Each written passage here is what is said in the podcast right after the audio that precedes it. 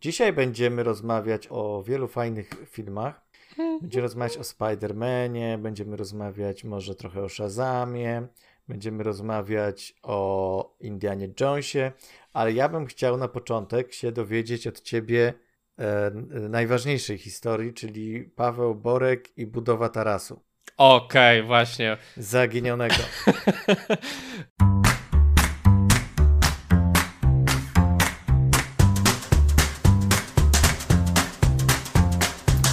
Kinotok. Podcast filmowy.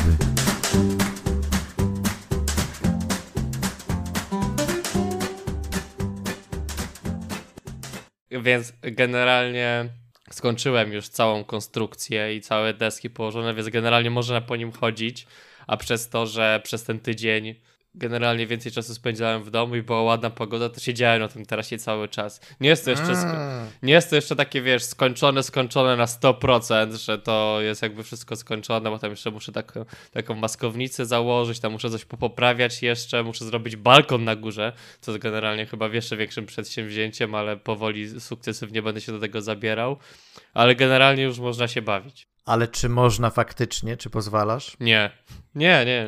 Muszę wyciąć jedno drzewo, bo jak będę robił grilla, to muszę postawić go na kostce, bo jak mi się ubrudzi teraz ten taras, to generalnie będzie tragedia.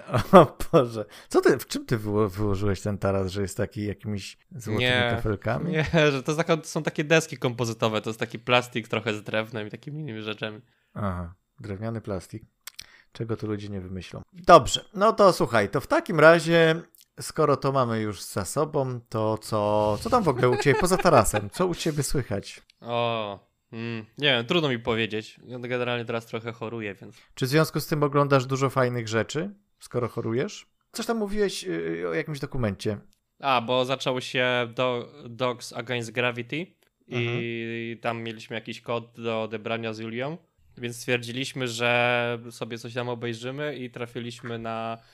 film dokumentalny, w którym ekipa ludzi, którzy prowadzą ten dokument, robią sobie postacie w grze komputerowej, gdzie jest apokalipsa zombie i ta gra ma za jakieś 10 lat, jest generalnie bardzo popularna, ale taką słabą coś tą grafikę, na te czasy, które mamy teraz. I oni tam wchodzą i rozmawiają z tymi ludźmi, żeby poznać społeczność, która się wytworzyła w tych grach. I cały film jest jakby gameplayem z tego, jak oni tak naprawdę tam są. I to jest tak, że oni najpierw tam są przez jakiś czas, potem wracają po jakimś tam okresie, chyba po roku.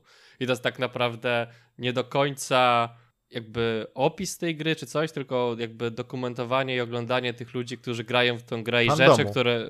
Znaczy nawet nie fandomu, tylko ludzie, którzy tam faktycznie grają, tak? I są w tym miejscu. I teraz... Jak się nazywa ten dokument? Ja, ty i zombie jest po polsku, a po angielsku Knit Island. Okay. Znaczy jest po angielsku, ale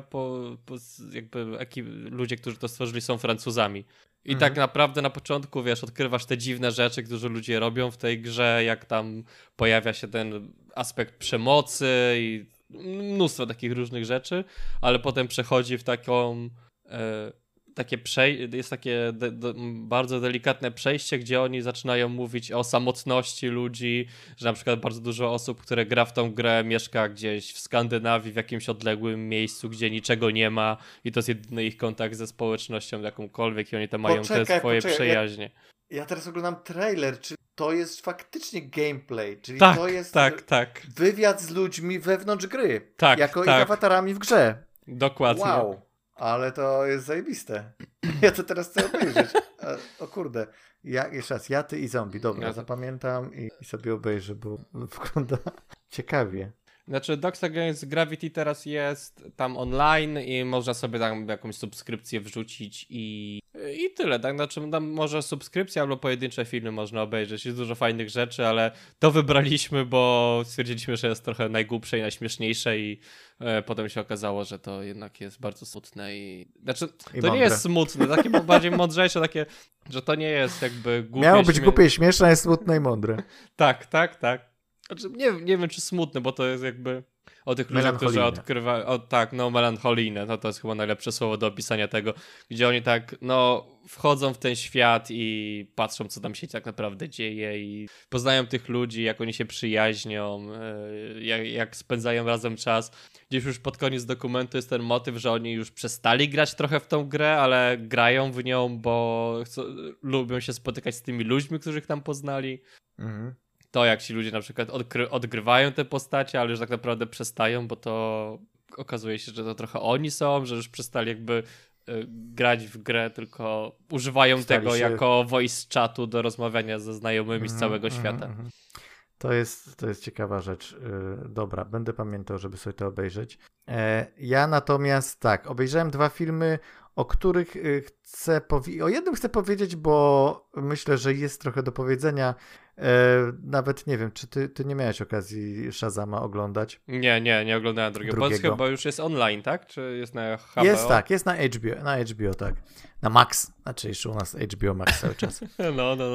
Ale to o Shazamie za chwilę. Widziałem jeszcze jeden film, o którym chcę powiedzieć, dlatego głównie, że o nim nic nie pisałem u siebie, a może tak chcę coś z siebie wydobyć na temat tego filmu, bo w sumie jest o czym opowiadać. Dzień Matki to jest polski film, który tak się trochę reklamuje jako polski John Wick. W reżyserii Mateusza Rakowicza, autora filmu Najmro, który był bardzo dobrze przyjęty, też takie kino gatunkowe. Ja nie widziałem tego filmu, ale słyszałem bardzo dobre opinie o tym filmie. No i teraz to jest chyba jego Ten Dzień Matki z Agnieszką Grochowską w roli głównej, jako właśnie takim kobiecym Jamesem Bondem w Polsce. I zabawne jest to, bo w poprzednim odcinku rozmawialiśmy, trochę tam powiedziałem kilka słów o filmie Matka z Jennifer Lopez i dosłownie 2 tygodnie później, tydzień, pojawił się ten film na Netflixie i to jest dokładnie ta sama fabuła. To znaczy jest kilka różnic. Tam była córka, tu jest syn, tam było 3 bad guyów, tu jest 2. Okay. Więc takie różnice. Ale praktycznie to jest jota w jotę to samo. Jeśli chodzi o strukturę, jeśli chodzi o szkielet fabularny, to jest właściwie to samo. No i co? I jest to rzeczywiście taki bardzo ambitny w swoim takim technicznym podejściu do tego, żeby zrobić faktycznie kino gatunkowe, polski film akcji, który z jednej strony podziwiam, bo faktycznie sceny akcji naprawdę są ciekawie, interesująco zrealizowane. To nie jest oczywiście ten poziom, co w kinie hollywoodzkim, ale to jest inteligentne wykorzystanie, przy niskim budżecie tego, tego, co można zrobić. Rzeczywiście tutaj sprytnie, naprawdę ciekawe, ujęcia kamery, fajny montaż, więc ta choreografia walk też jest całkiem niezła. Więc to jest spoko zrobione, natomiast sama fabuła jest taka mętna, ona jest taka strasznie, strasznie taka, że nie wiadomo jaka ma być, czy ma być bardzo poważnie, bo to jest z jednej strony taki mocny pastisz tego kina amerykańskiego, a z drugiej strony jest tak ultra na poważnie zrobiony, wręcz ponuro, wręcz tak przygnębiająco. I z tego wychodzi taki, chyba nie do końca satysfakcjonujący produkt, taki film, który widać, że jest potencjał w nim, że widać, że tam z tego mogłoby coś naprawdę fajnego wyjść, a ostatecznie taki film, o którym się chyba szybko zapomni niestety. Mimo, że naprawdę super zdjęcia, ta Grochowska gra całkiem nieźle, fajne te wszystkie sceny akcji, kilka pomysłów takich montażowych bardzo fajnych, ale fabuła jest pretekstowa i fabuła jest taka, że ja rozumiem, że oni nie ściągnęli tej fabuły z tego filmu Matka, bo to jest mniej więcej pewnie w tym samym czasie robione i pewnie nie mieli żadnego dostępu do scenariusza filmu w Hollywoodzie, tak? Ale... Jak to nie mieli dostępu? Ale znaczy to, że trochę chyba jest mało jakiegoś takiego polotu w opowiadaniu tego typu historii, mało szukania czegoś nowego, że to mielimy cały czas tą samą historię właściwie.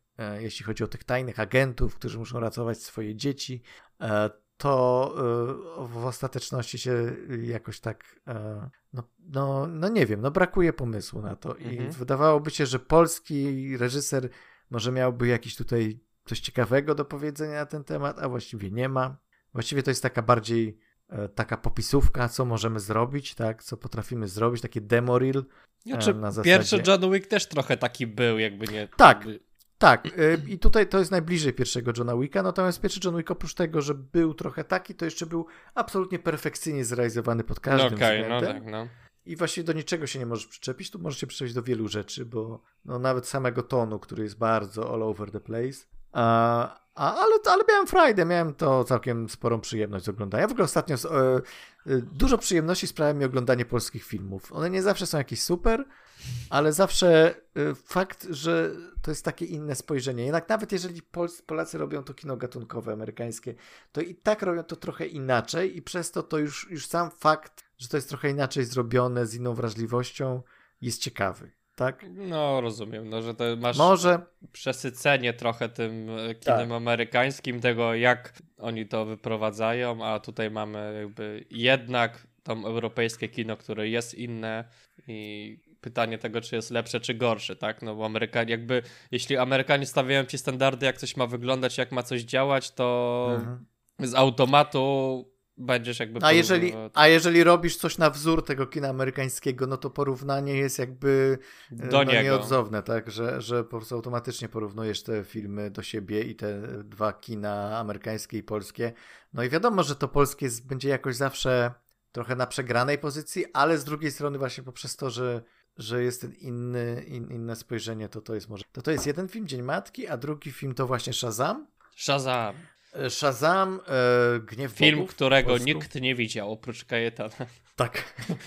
Nie, wiesz co, ja widziałem te zwiastuny. Zwiastuny, jeszcze jak miał się w kinach pojawić i się pojawił, ale mnie nie było, to te zwiastuny były straszne. Tak mnie odrzucały zwiastuny, tak bardzo to było odpychające od takiej formalnej strony, tak bardzo to już było wałkowanie tego samego, znowu superhero, znowu mamy jakieś wielkie potwory, z którymi trzeba walczyć, to wizualnie wyglądano paskudnie i miałem szczerą nadzieję, zwłaszcza po tym, że kilka znajomych powiedziało, że nie jest tak źle, miałem nadzieję, że to tylko te zwiastuny.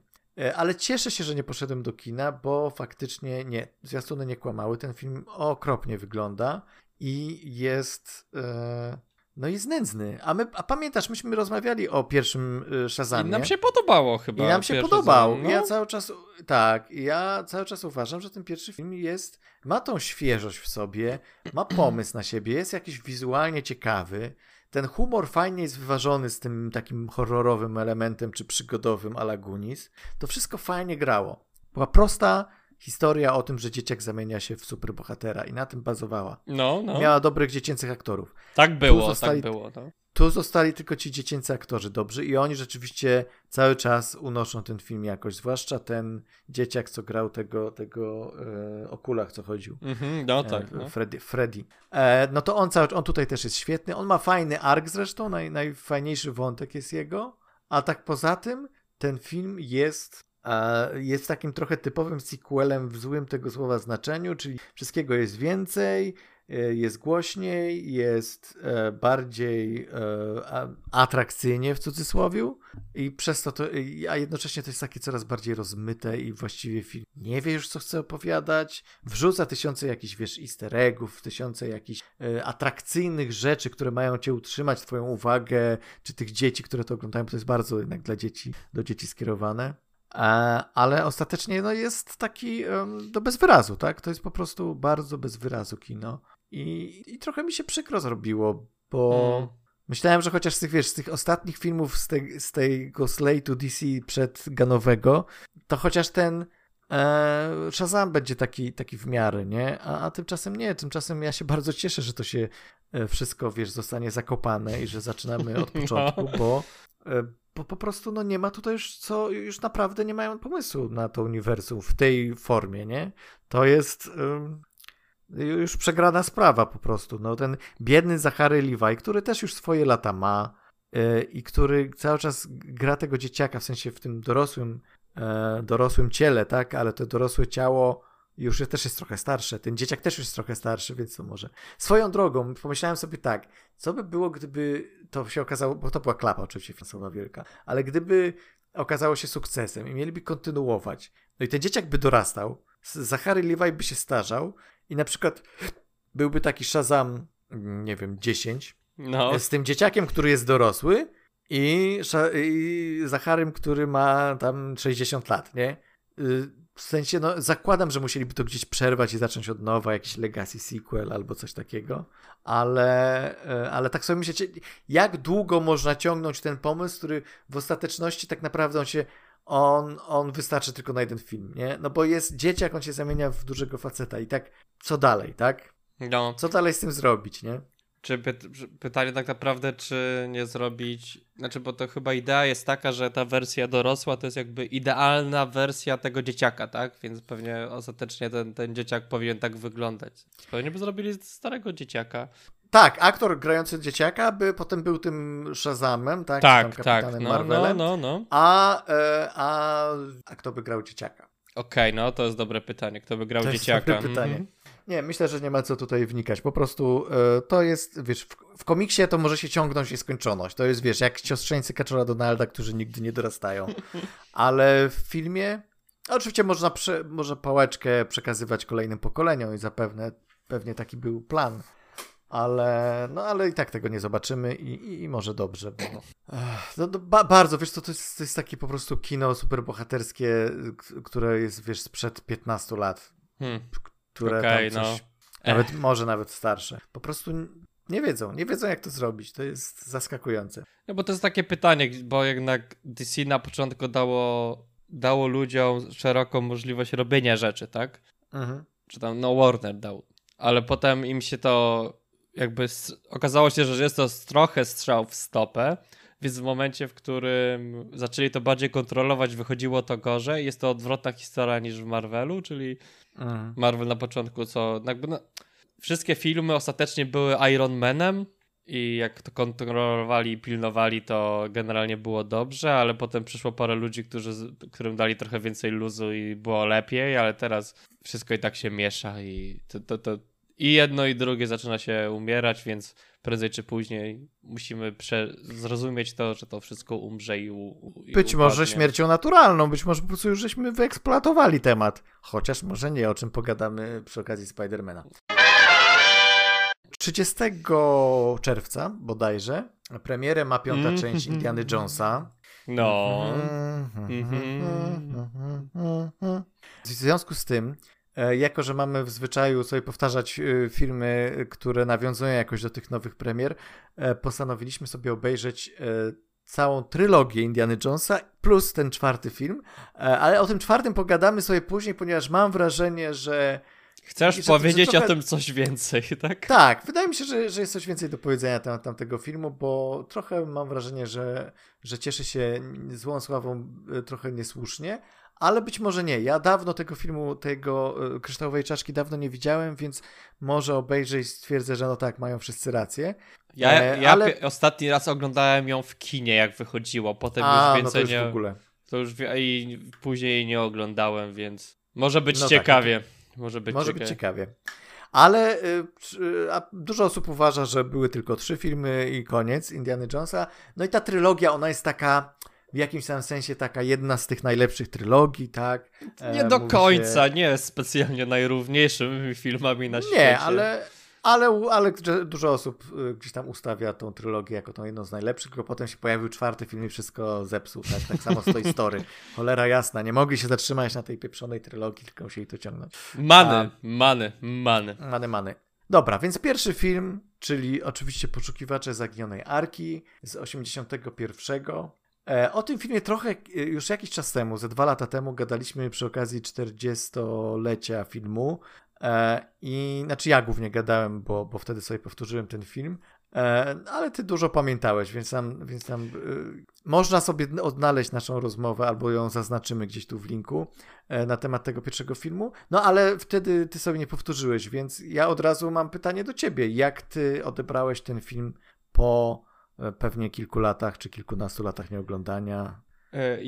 Zawsze sądziłem, że to jest najlepszy film z Indiana Jonesa, nawet zanim to oglądałem. Mi się wydaje, że po obejrzeniu tej całej trylogii teraz mogę mieć trochę jednak inną opinię, ale jednak to jest film, który jak go oglądałem, to wprowadził mnie w takie coś, co dawno w filmie nie wprowadził, że jak ogląda się dzisiaj filmy, to są takie, wiesz, widzisz, że to jest wszystko na komputerze, ale kiedy oglądasz ten film, sobie przypominasz, o mój Boże, oni zrobili to wszystko naprawdę, co nie? To ta walka przy samolocie z tym mięśniakiem, te śmigła latały, co nie? Potem tam zamienili je na coś, ale to było niesamowite, że ja zapomniałem, że w tym filmie tyle się dzieje, bo w dzisiejszych filmach naprawdę jest tak, że dużo jakby jest scena akcji, potem się dzieją jakieś inne rzeczy, a tutaj jest wprowadzenie, trochę robią te archeologii, a potem jest tylko akcja i w tym filmie też tak, w tych filmach też tak jest, co nie? Znaczy w całej trylogii, że to jest zupełnie inne, jakby inaczej się człowiek czuje, czy masz cały czas to napięcie i ty jakby się tym absolutnie nie nudzisz. I w tym pierwszym filmie, jak oni to zrobili, no niesamowite. Jak ten film wygląda i się nie zestarzał i nie ma tam żadnych problemów. I może są tam jakieś tam problematyczne rzeczy, ale na pewno nadal wygląda to wszystko dobrze i jestem zafascynowany, że to tak, że ten film się na pewno lepiej zestarzał niż na przykład taka Kryształowa Czaszka, tak? Która jest zdecydowanie nowszym filmem i jakbym miał powtarzać, zawsze wolę sobie obejrzeć tą Zaginioną Arkę, do której też mam jakieś tam... To prawda. Jakieś uczucia do niej mam. To na pewno, no jasne. Tutaj no, myślę, że nie ma co porównywać tych akurat filmów dwóch, bo wiadomo, że Arka przez wielu jest uważana za najlepszy film. Przeze mnie chyba też nie, aczkolwiek znowu ja po powtórzeniu sobie teraz tych trzech filmów wydaje mi się, że chyba najlepiej bawiłem się na tym pierwszym. Być może dlatego, że na przykład Krucjata, która wciąż chyba jest moim ulubionym filmem, jest już tyle razy wałkowana przeze mnie, że właściwie bardziej oglądałem na takie, wiesz, z taką uwagą, żeby coś wychwycić, żeby wyłapać jakieś elementy techniczne albo wiesz, jak tam jest budowana narracja. Natomiast Arkę sobie obejrzałem tak po prostu, po ładnych paru latach nieoglądania, po 3 w sumie, bo teraz żeśmy 3 lata temu gadali o... No ale w międzyczasie chyba Krucjatę ze 3 razy już obejrzałem, więc ja lubię bardzo do Krucjaty wracać. A więc, kurczę, to jest w ogóle super, bo oni stworzyli taką genialną formułę na tego Indiana Jonesa, jako postać, która z jednej strony jest takim właśnie awanturnikiem, takim wzorującym się na tych wszystkich groszowych powieściach przygodowych, taki trochę idol, taki właśnie, no właśnie, nie do końca kobieciarz, tak, bo w oryginale, jak Lucas sprzedawał pomysł Spielbergowi, to właśnie chciał, żeby to był taki stricte prawie że James Bond, tylko że archeolog, który tam odkrywa różne artefakty. Ale tutaj dodali, a Spielberg stwierdził, że nie, to będzie za nudne. Postanowił dodać mu bardzo dużo takich elementów, bardzo ludzkich, bardzo takich, dużo ułomności, dużo takiego nieporadności. Zróbmy z niego fight łapę trochę, co nie? Zróbmy z niego fight łapę, tak? I to jest super, bo to jest idealne, to się tak idealnie, idealne zestawienie tego, z jednej strony jednak bardzo cool kolesia w super kapeluszu z biczem, który tutaj przeskakuje, wiesz, przez jakieś przepaści, po lianach skacze i tak dalej, no ale z drugiej strony faktycznie, wiesz, cały czas ucieka przed po prostu jakimiś wielkimi kulami i robi to w taki wręcz goofy sposób, tak? No. I tam właśnie, no i to jest najfajniejsze, że masz tą taką, no można powiedzieć mroczną historię o poszukiwaniu tej Arki, tam jest dużo elementów horroru, ale z drugiej strony masz taki slapstick, który jest niemalże z kreskówki jakiejś wyjęty. I to jest to, co odróżnia go na przykład od Bonda, jeśli chodzi o konstrukt postaci, w ogóle o konstrukcję fabularną, nie? Że właśnie tu jest dużo więcej tego kartunu i dużo więcej tej takiej fajtłapowatości i takiego po prostu uroku w tym, że ten Indiana Jones jest taki ludzki po prostu, że on taki trochę, że jest taki pozer trochę, nie? Że on tak tutaj chciałby uchodzić za tego takiego kolesia, który jest taki zajebisty, ale nie zawsze mu wszystko wychodzi do końca, tak? Nie zawsze mu wychodzi tak, jakby może chciał. Nie zawsze z taką gracją wszystko z każdej opresji wychodzi. Ale wychodzi. To trzeba przyznać, że zawsze wychodzi z opresji.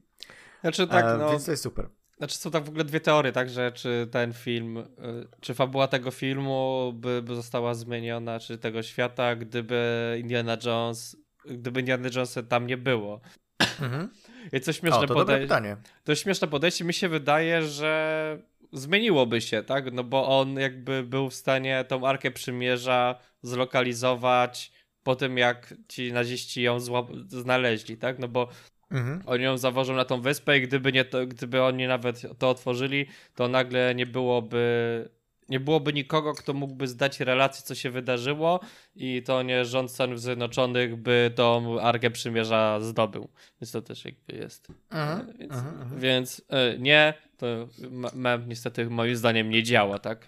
Ale z drugiej strony pytanie też w ogóle, bo formuła jako po prostu historia przygodowa, tak? Gdzie masz jakiś McGuffin, którego się szuka, i który tam i ktoś musi znaleźć, tak? Albo jakaś grupa, albo Riders, nie? Tytuł jest Riders, to nie jest stricte, nie odnosi się do jednej osoby. Poszukiwacze zaginionej Arki. W związku z tym można byłoby się zastanowić, na ile ta historia by działała właśnie, gdyby po prostu to była, wiesz, jest bardzo dużo takich przygodowych historii o jakichś właśnie ekipach eksploratorów, gdzie jest na przykład kilka osób, każdy ma różne osobowości. Jakby wydaje mi się, że gdyby Indiana Jones był taką historią, to byłby mega generyczną historią. No. Ale poprzez to, że dodajemy tu, nie dość, że dodajemy Indiana Jonesa, bo to jest oczywiście jeden element ze wszystkimi jego charakterystycznymi elementami, to jeszcze dodajemy Harrisona Forda z jego charyzmą, który po prostu jeszcze dodaje, bo to też jest, wiesz, obsada tutaj robi po prostu robotę, więc to jest on, to całe połączenie sprawiło, że powstał ta ikona kina przygodowego. Chyba absolutnie nie da się, chyba nie ma większej ikony kina przygodowego niż Indiana Jones. Ale słuchaj, bo właśnie bo oni w ogóle nie chcieli nawet tego, bo Lucas nie chciał Indiana Jonesa w tym filmie, bo on stwierdził, że nie może być tak, że będę go wsadzał w każdy film, który będę robił, ale potem się okazało, że... Nie chciał w pierwszym filmie Indiana Jonesa? Tak, przecież w pierwszym filmie. No przecież draft pierwszy się nazywał Indiana Smith, co prawda wtedy jeszcze i coś tam, już nie pamiętam co, ale chyba nie, jeszcze nie Arka. No, ale on jakby, nie chciał Harrisona Forda jako Indiana Jonesa, bo stwierdził, że... nie chciał Harrisona Forda. Okay. No tak, nie chciał Harrisona Forda, ale jednak go przekonali. Potem jakby... Ten casting, nie wiem, kto w ogóle jakby mógł pomyśleć, że to jest jakaś inna osoba, by się do tego nadawała, ale to jest chyba najlepiej... Tom Selleck? Nie sądzę. To jest jedna z najlepszej dobranych aktorów do postaci chyba w historii. Kto tam jeszcze? Tom Selleck, Kurt Russell zdaje się też aplikował do roli Indiana Jonesa. Selleck to chyba był pierwszy, pierwszą myślą Lucasa był właśnie Selleck. Są w ogóle te castingowe klipy i z Selleckiem i z Kurtem Russellem jako Indiana Jonesem i oni fajnie to grają, ale po prostu wiesz, przychodzi Harrison Ford i rozwala system i nie jesteś w stanie już tego odwidzieć, tak? Jak widzisz Harrisona Forda. Właśnie Harrison Ford ma w sobie ten element takiego szelmostwa i takiego maczyzmu, ale jednocześnie on jest taki, on ma w sobie tą dobroć, w tym spojrzeniu ma taką, ma dobroć i taką właśnie, no jest taki everyman trochę, nie? Bo Kurt Russell jest dobrze zbudowany, Tom Selleck też myślę, że raczej jest taki bysior, a Harrison Ford ma normalną budowę, nie? No taki jest, taki można go wkleić wszędzie, tylko plus ta charyzma, tak? I aktorska. No i moim zdaniem w Ridersach, czyli w Poszukiwaczach jest najlepsza kobieca postać ze całej trylogii. Tak, bo mamy Marion. Tak, Marion, która jest postacią, która podejmuje akcję i nie krzyczy cały czas, co w... 81 film. Rok i mamy postać kobiecą, która jest właściwie na równi z głównym bohaterem, jeśli chodzi o właśnie sprawczość. Oczywiście są momenty, kiedy trzeba ratować i tak dalej, no bo jakby cały czas jednak raz, że operujemy tymi takimi ogranymi kliszami, tropami z tych przygodówek lat tam 40, ale z drugiej strony jednak bardzo dużo daje się tej postaci takiej siły i takiej właśnie sprawczości i jest to osoba zdecydowanie z charakterem i też świetnie zagrana zresztą. Znaczy nawet jakie są te sceny walki, to widać ją gdzieś tam w tle, są te sceny, gdzie oni tam walczą sobie i nagle na tym targowisku jak tam walczyli, widać jak gdzieś tam w tle ona takim patelnią wali tego gościa. Całkiem zabawne, na zasadzie nie wiemy, co masz do końca robić, weź tą patelnię, pomachaj nią, może kogoś trafisz, co nie? Trochę taki był klimat. Trochę tak. No i tak sobie myślę, oglądam sobie ten film i oczywiście jak to staram się zawsze robić, jakby staram się wyobrazić siebie w 81 roku, jak po raz pierwszy oglądam ten film w kontekście tamtych lat. I na przykład fabularnie, jak sobie myślę, w scenie, kiedy wybucha ciężarówka i my wszyscy myślimy tak samo jak nasz bohater, że nasza dama w opałach zginęła i przez długi czas nie wiem, co się stało z Marion. Tak. No. To było takie, myślę, chyba to musiało robić wrażenie, nie? Podczas oglądania tego filmu, że mamy tutaj, że wiesz, przygodówka, ha, ha, ha, hi, hi, hi, muzyczka jeszcze tam Williamsa jest taka bardzo wesolutka w tym całej pogoni tam w Egipcie, ale dochodzi do tego wybuchu i my myślimy, że ona zginęła. Harrison Ford, czyli Indiana Jones, myśli, że zginęła. Wszyscy myślą, że zginęła. I jest nagle całkiem ponury klimat. I zastanawiam się, jak wtedy widzowie na to reagowali. Czy to było dla nich aż tak szokujące? Bo dla nas teraz, już znamy te chwyty, nie? Jesteśmy w stanie przewidzieć bardzo dużo udawanych śmierci, co nie? Udawanych śmierci i w ogóle tych wszystkich tropów, które... Indiana Jones też czerpał oczywiście z poprzednich produkcji, ale wtedy jeszcze nie były tak ograne, jak są teraz. Więc, mówię, trzeba zawsze oczywiście patrzeć na to z perspektywy tamtych czasów. Ale tak jak mówisz, ten film się bardzo dobrze postarzał. Naprawdę trudno mi powiedzieć, efekty, dobra, może, wiesz, jak są to praktyczne, właśnie jak są to jakieś akcje typu tam samolot, czy śmigło, które się kręci, to nie ma żadnego problemu, tak? Jak dodają te efekty takie, wiesz, spirytualistyczne, tak, to jest... Jeszcze bardziej cię przeraża, jeśli one tak wyglądają. Tak, dokładnie. Co jest w mojej głowie, one tak wyglądają, okay. Ale nadal to jest znakomicie zrobione, nie? Te duchy, dusze, czy tam demony, cokolwiek to wychodzi, bo to nie jest wyjaśnione. Gniew Boga to była gniew Boga. Ale co to są? Czy to są jakieś potępione dusze, czy jakieś dybuki? Co to jest w ogóle? Nie? Kosmici, Kajetan, kosmici. Właśnie. I to teraz proszę zdradź swoją teorię na temat kosmitów w każdym Indianie. Tak, bo zadała mi Julia pytanie, czy w którym filmie są kosmici. Pytając o czwartą część. A ja byłem taki, w każdym filmie tutaj są kosmici, bo wszystkie te artefakty, które on znajduje i w których się tam, dzieją, powtarzają.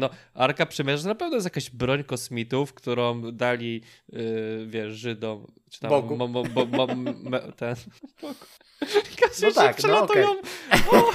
Hello. We want to see your god. Nie, ale nie, dobra, czyli kosmici, to jest broń kosmiczna. Tak, którą oni zostawili na ziemi i po prostu... I my myślimy, że to jest... Boska. Boża. Okay. Tak. Wszystko się trzyma bardzo dobrze w kupę. Ale co to było dla kosmitów? Co to była jakaś skrzynka na schowek na demony? O co chodzi? Może tak to wyglądało, po prostu. Może oni bardzo byli zabawni i stwierdzili, że jeśli te lasery będą wyglądali jak potępieni ludzie, to będzie bardzo zabawne. Ej, to prawda, tam wyskakują lasery, które zabijają tych hitlerowców, nazistów. Kurczę. To nie wyglądało jak gniew Boży. Nie przypominam sobie żadnego takiego fragmentu w Biblii. Nie mówię, że jestem jakimś super znawcą, ale miałem kiedyś Biblię w obrazkach. Ale nie było promieni po prostu, które cię przeszywają. Masz rację. To zaczyna mieć sens. Bo niestety w Biblii dla dzieci nie pokazali ci gniewa, tego boskiego gniewu, ale mogłbyś teraz znaleźć tą Biblię dla dzieci albo pójść do biblioteki, gdzie jest ta Biblia dla dzieci w obrazkach i tam wkleić fragment z Indiana Jonesa, jak właśnie oni umierają, wszystkim topią mi się twarze. W ogóle zajebiste jest to, jak ta interpretacja wszystkich innych elementów, czy w ogóle jakichś religijnych motywów, przez kino właśnie takie à la Indiana Jones, czyli jakby wszystko to, co jest takie, bardzo ulotne, umowne, nietrudne do opisania. Tutaj masz konkretnie promienie, które cię zabiją, twarz ci się stopi, będziesz się postarzał po prostu w przeciągu 3 sekund. Po prostu ta dosłowność, taka komiksowa, stricte, taka po prostu super bohaterstwo wzięte z komiksu. To jest mega urocze, bardzo mi się podoba. Dobra. Co jeszcze o tych Raidersach mamy? Na pewno jest, mnóstwo rzeczy. Czy to jest ten film? Nie, to nie jest ten film, w którym jeden z tych złoli zjada muchę? To jest chyba... Czy to jest ten? Kurczę. Tak, to jest ten, gdzie... Belok. Tak, gdzie on zjada muchę bo jest jakby w tej scenie, jak oni idą z tą Arką Przymierza i on tam stoi z tym rakietnicą, jakimś bazuką, nie wiem. I właśnie, w ogóle gdyby on rozwalił to wtedy Arkę Przymierza, ciekawe co by się wtedy wydarzyło, jestem bardzo ciekawy, ale on tam jest scena, tak? I tam ale jest... nie, to trzeba rytuał, cały rytuał trzeba odprawić. No tak, ale co by się stało, gdyby to się wydarzyło bez rytuału? No wtedy nie uruchamiasz. Okay. Czyli jest to mechanizm, czyli to nie jest gniew Boga po prostu. No, to jest kod, który zostawili kosmici. Wszystko się zgadza, masz rację. No. I teraz... Ja będę popierał teraz tą teorię. Jest ta scena, gdzie Aliens! On zjada muchę, ale tak naprawdę z tego, co tam się czyta, to było zrobione przy montażu i oni po prostu wycięli parę klatek, żeby wyglądało to, że on zjada tą muchę, żeby było zabawniej. Bo myśleli, i tak nikt tego nie... Czyli on jej nie zjadł. Tak, że ona mu wchodzi, znaczy on nie zjadł, a on mu wchodzi do ust. A potem nie widzisz, jak wylatuje, więc oznacza, że ją zjadł. To prawda. Zwróciłem na to uwagę. Okej. Okay. My też oglądamy. Co? Zjadł muchę? Co się wydarzyło? A to był dowcip montażystów. Także tak, ta pierwsza arka to jest absolutnie, wiesz, pod pewnymi względami to jest najlepsza część, bo ona jest najbardziej taka chyba spójna, najbardziej taka wartka w tej historii, jest taka jakby tam nie ma dłużyzn za bardzo, znaczy fajna konstrukcja tej postaci, wszystko jest jasne, klarowne i to wyważenie właśnie, tam jest chyba... Być może dla wielu najlepsze jest tu wyważenie tego humoru i grozy. Tak, no bo to jest najbardziej stonowany film, tak? Bo wcześniej kolejne dwa są troszkę bardziej zabawne. Drugi pójdzie mocniej w horror, a trzeci bardziej w komedię. I tak, to prawda. Świątynia Zagłady. Która nie jest najlepszym filmem z Indiana Jonesa. No nie jest, tak? To znaczy myślę, że to chyba jest ogólnie tak raczej szeroka opinia, że to nie jest najlepszy film, nawet łącznie z twórcami, którzy tak też uważają, że to nie jest najlepszy film o Indianie Jonesie, ale ja znam po pierwsze wielu bardzo dużych zwolenników tego filmu i powiem ci, że ja na przykład teraz jak obejrzałem ten film... To mi się chyba jeszcze mniej podobał niż zazwyczaj. Okej, to jest dziwne. Znaczy, moja sympatia do tego filmu spada z czasem, im częściej go oglądam, albo z wiekiem, nie wiem. Po prostu tam jest tak dużo tych elementów, które moim zdaniem chyba Lucas chciał w ogóle zawrzeć w tych historiach, a jeszcze wtedy Lawrence Kasdan, który pisał pierwszy film, jakoś mu to próbował wyperswadować, właśnie wprowadzał ten takie elementy komiczne, albo jakoś tak potrafił to wyważyć, ten komiks z tym. A tutaj w tym drugim filmie wracamy do tego konceptu Indiana Jonesa jako tego raz, że kobieciarza, takiego stricte szowinistycznego po prostu faceta, dwa, że takiego absolutnie zawsze wychodzącego po prostu w najlepszej pozie z każdej opresji. No i trzy, takiego buca trochę, tak? Takiego kolesia, trochę jest taki, że generalnie ma wyjebane na wszystko i na wszystko. I gdzieś tutaj jest to zaburzenie. I to jest jedna rzecz, to jest jedna moja uwaga do tego filmu, a druga...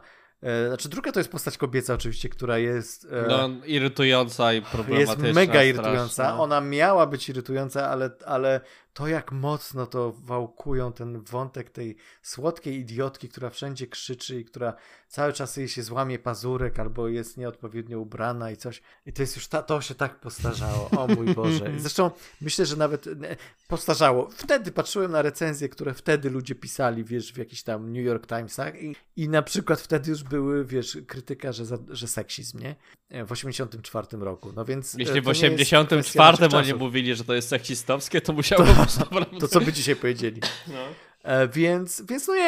Jest to problematyczne jak najbardziej.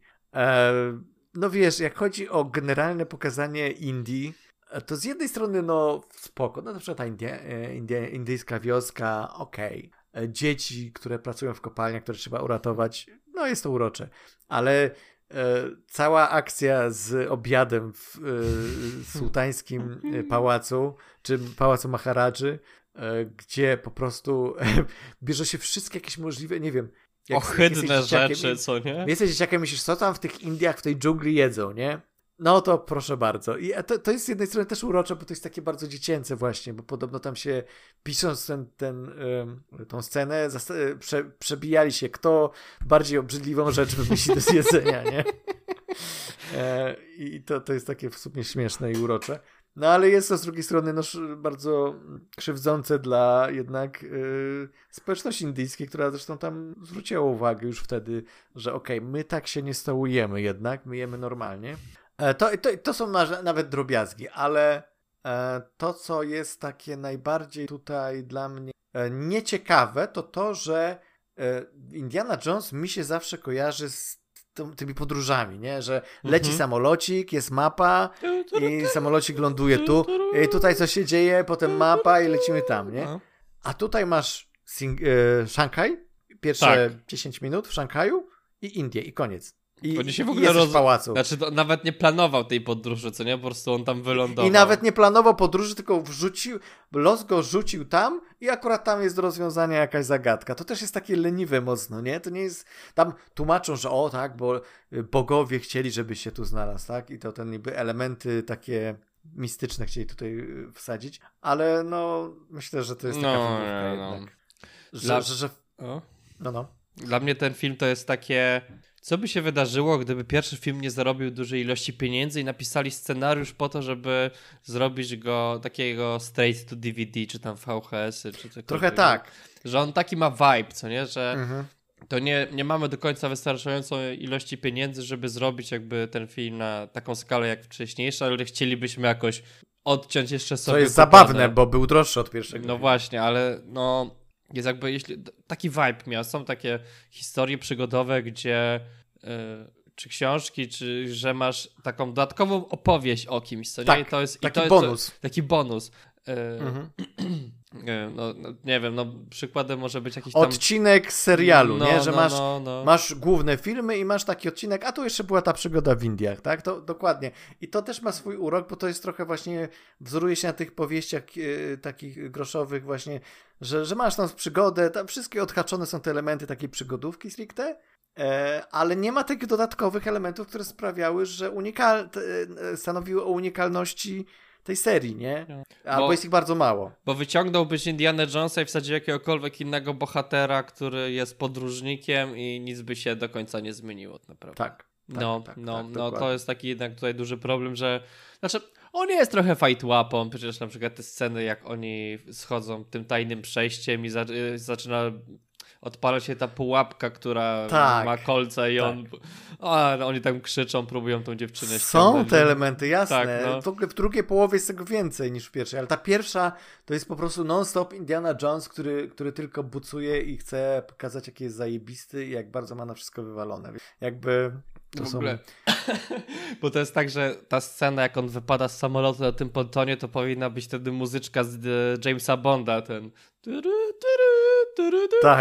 w ogóle sam początek filmu to byłem taki, o mój Boże, naprawdę Spielberg chce nakręcić Jamesa Bonda, dajcie mu przynajmniej ten jeden film. Jak sobie nawet ten biały smoking, nie? Po prostu z czerwonym kwiatkiem, no to już... No naprawdę, tutaj najbardziej z tych wszystkich filmów było czuć, że chciał nakręcić inny film, ale niestety został z Indiana Jonesem.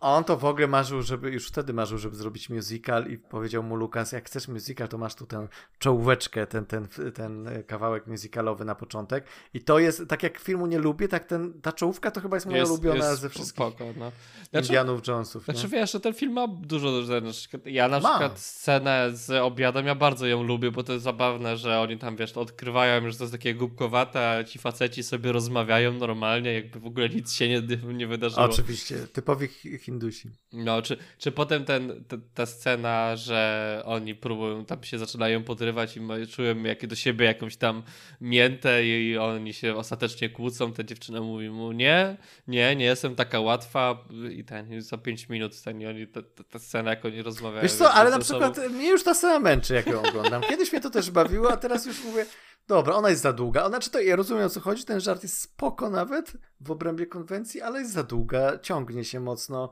i tam jest dużo takiego humoru, który O Boże, z tą właśnie, że ona tam siedzi na tym słoniu, albo że tam, wiesz, tak samo z tym, że słoń trąbą ją trąca i potem okazuje się, że wąż tam się pojawia. I oczywiście panicznie, Indiana Jones reaguje panicznie, bo się boi węży, ale to też jest takie, no niby budowanie tego żartu, ale ostatecznie ten żart jest taki nędzny. Tam jest kilka takich naprawdę nędznych żartów, które no nie przystoją do tej serii. No. Można byłoby coś obejść się wymyślić. Bez niego. Znaczy wiesz, scena z tymi, w tej kopalni, gdzie oni jeżdżą po tych kartach, no tak, to tak. O mój Boże, no ponownie. Oni to zrobili naprawdę i fizycznie, jak oni to nakręcili, jak to zrobili, to jest niesamowite. Koleś od tych rollercoasterów to konstruował. No. I w ogóle, wiesz, to widać, że to jest, że już wiedzieli, że to jest jakaś franczyza i już prawdopodobnie w planie był jakiś theme park w Disneyu, czy tam w Disneyu prawdopodobnie, chyba w Disneyu jest. I po prostu stwierdzi, okej, no przecież to jest idealne, zrobimy scenę z tym kolejką w kopalni, a potem zrobimy z tego rajd, nie? I oczywiście jest taki rajd, można się przejechać w Disneylandzie. No. Chyba jeszcze można. Dla mnie najbardziej chyba się dłużyły te sceny, jak oni oglądali cały ten rytuał, że zostawili mało do interpretacji i czasami można byłoby coś tam nie pokazać, co mogłoby dać trochę więcej tam. No w ogóle, że te sceny już jakby, jak oni są już w tej świątyni, to jest takie już trochę przedługawe, tak? No potem jest to właściwie jest jedna akcji. Długa scena, tam jest od momentu, jak oni trafiają do tej świątyni, do pościgu, tak? Do sceny akcji. To jest jakieś dobre 20 minut. Tak, jak tam to jest bardzo długie. Przecież on wypija ten eliksir i staje się tym zombie i jest ten rytuał powtarzany i oni też... I to naprawdę, rzeczywiście ja też miałem wrażenie, kurczę, jakie to jest długie cholernie. To nie powinno takie długie być. To powinno być zdecydowanie krótsze. A no tak, co jeszcze? Z rzeczy... Znaczy, wracając do tej sceny z pontonem, bo okej, to jest absurdalne. Tak, to się absolutnie nie mogło udać. To się mogło udać tylko z Indianem Jonesem. Rozumiem, że oni albo z Jamesem Bondem, ale rozumiem, że oni byli nisko, dlatego to się udało. Okej, ale powiedz mi, jak bardzo to odbiega od tak bardzo krytykowanej sceny z lodówką i wybuchem bomby atomowej. Moim zdaniem oczywiście jest jakaś tam różnica w skali, ale ja to kupuję tak samo. Dla mnie to jest tak samo absurdalne. Lodówki może nie kupuję, ale ponton kupuję. U mnie chyba to tak wygląda. A ja lodówkę kupuję, przecież, znaczy kurczę, nie jestem fizykiem, tak? Nie wiem, czy jesteś w stanie przetrwać w lodówce, ale tak sobie myślę na chłopski rozum, będziemy do tego wracać jeszcze oczywiście przy okazji kryształowej czaszki, ale tak sobie na chłopski rozum myślę, jak się zamkniesz w takiej starej, żeliwnej, wielowarstwowej lodówce, no to kurde, wszystko przetrwasz, po prostu... No tak, ale... Może się poobijasz bardziej niż gdyby ta lodówka nie poleciała, ona tam gdzieś tam wylatuje, więc jakby ta lodówka... Ale jest zamknięta od środka.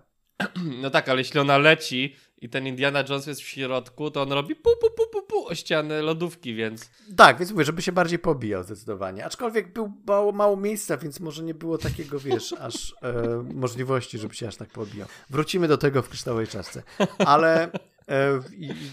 Co jeszcze? No, mnie oczywiście wzrusza Short Round, czyli Kikwan, który teraz już po tym wszystkim, co wiemy, jak jego kariera się potoczyła dalej, znaczy potem się potoczyła dość mozolnie, ale teraz jaki był, nie chcę powiedzieć finał, ale jaki mamy ostatnio rozdział wielki w jego karierze, czyli Oscar. I to jak się przytulał z Harrisonem Fordem na Oscarach, jak tutaj mamy tą scenę z przytulaniem, no jest coś, co mnie bardzo tak wzruszyło. I pod tym względem w ogóle Short Round ratuje film, moim zdaniem. Trochę tak jest. On jest najfajniejszą postacią.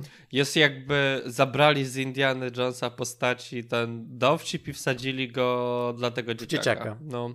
Tak, także jest na pewno mnóstwo fajnych elementów, to jest wciąż Indiana Jones, tak? To są wszystko świetne filmy. No ale jak trzeba porównywać, to myślę, że póki jeszcze nie powtórzy sobie kryształowej czaszki, to ten film jest najsłabszy.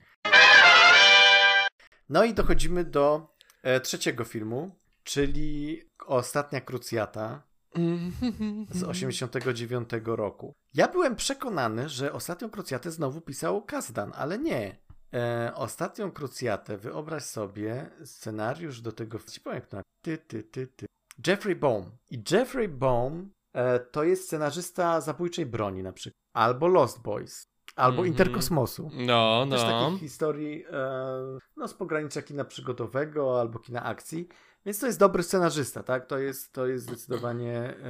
On wtedy był chyba właśnie świeżo po Interkosmosie, Inner Space i go zatrudnili. I tutaj wyczuł zdecydowanie klimat. Chociaż jak czytałem, ile było wersji scenariusza, to chyba były ze 4. Oni wzięli jakieś odrzuty z pierwszego i drugiego filmu, wrzucili to do tego 3. Lucas chciał w ogóle, żeby akcja była w ogóle o jakiejś chińskiej legendzie o Małpim Królu i o tym nawiedzonym dworze jakim.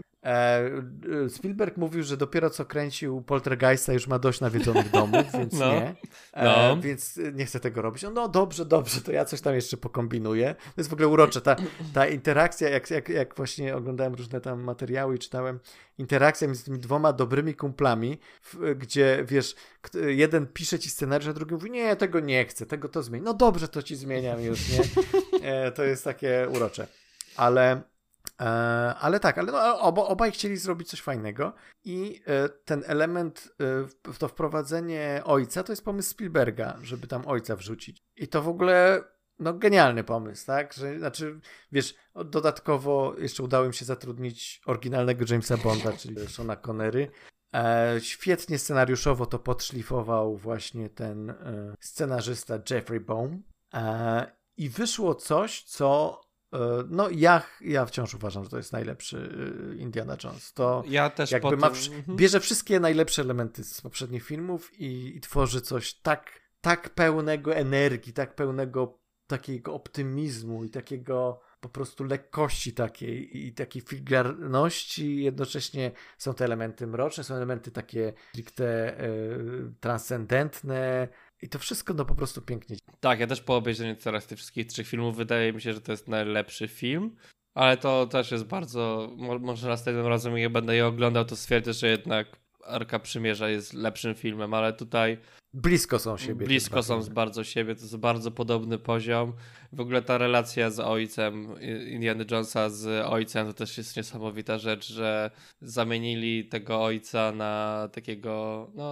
trochę nieudacznika, co nie? Takiego niewpasowanego w te przygody okularnika i cała ta relacja, nawet jak... Z nosem w książkach. Tak, przecież ty nawet pisałeś o tym na swoim fanpage'ie, zaśmiałem się, że jak mają tą rozmowę w tym Cepelinie i on mówi, że dobrze, Indiana, jak mówię, że nie rozmawialiśmy przez całe twoje dzieciństwo, to teraz okej, posłucham cię, co nie? Ten Indiana, rozumiem, że to jest dowcip, że ten Indiana jest szokowany, że ten ojciec do niego tak mówi potem i przyjmuje tą jego rozmowę, jakby to, co on wszystko mówi, przyjmuje w taki, dobrze, to zróbmy to, że tak naprawdę go olewa.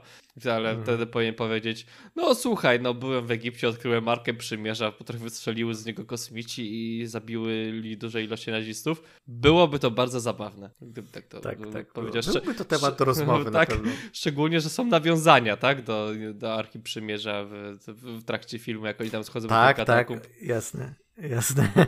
Co to jest Arka Przymierza? Jesteś pewien? Tak. Ale właśnie tam w ogóle też humor tak cudownie gra.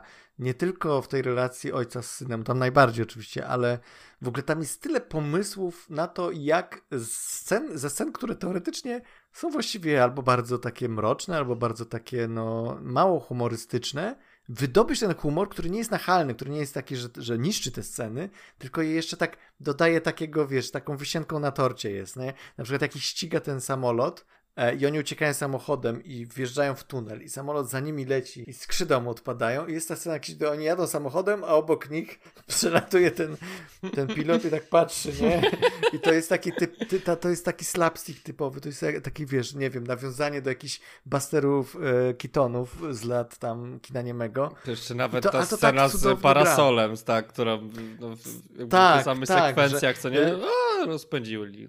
A to znowu ten ojciec, że on jest tym elementem humorystycznym, ale to nie jest element humorystyczny, który się opiera na tym, że na przykład nasz bohater jest głupkiem, nie? On jest scholastykiem, nie? On jest oczytany, on wie, On wszystko wie w teorii, mało w praktyce, ale wie. I często dużo elementów humorystycznych wynika z tego, że on po prostu tylko bardziej to ma opanowane w teorii niż w praktyce, ale cały czas jest tym tym akademikiem, nie? I w ogóle ta cudowna scena, jak on jak spotyka tego Markusa, nie? Że Markusa tam trzymają w tym czołgu. No. Tak, oczywiście skaczemy teraz po fabule. Trzymają go w czołgu i wschodzi do niego Sean Connery, czyli nasz Henry senior, i mówi, no to jest misja ratunkowa, ratuje cię.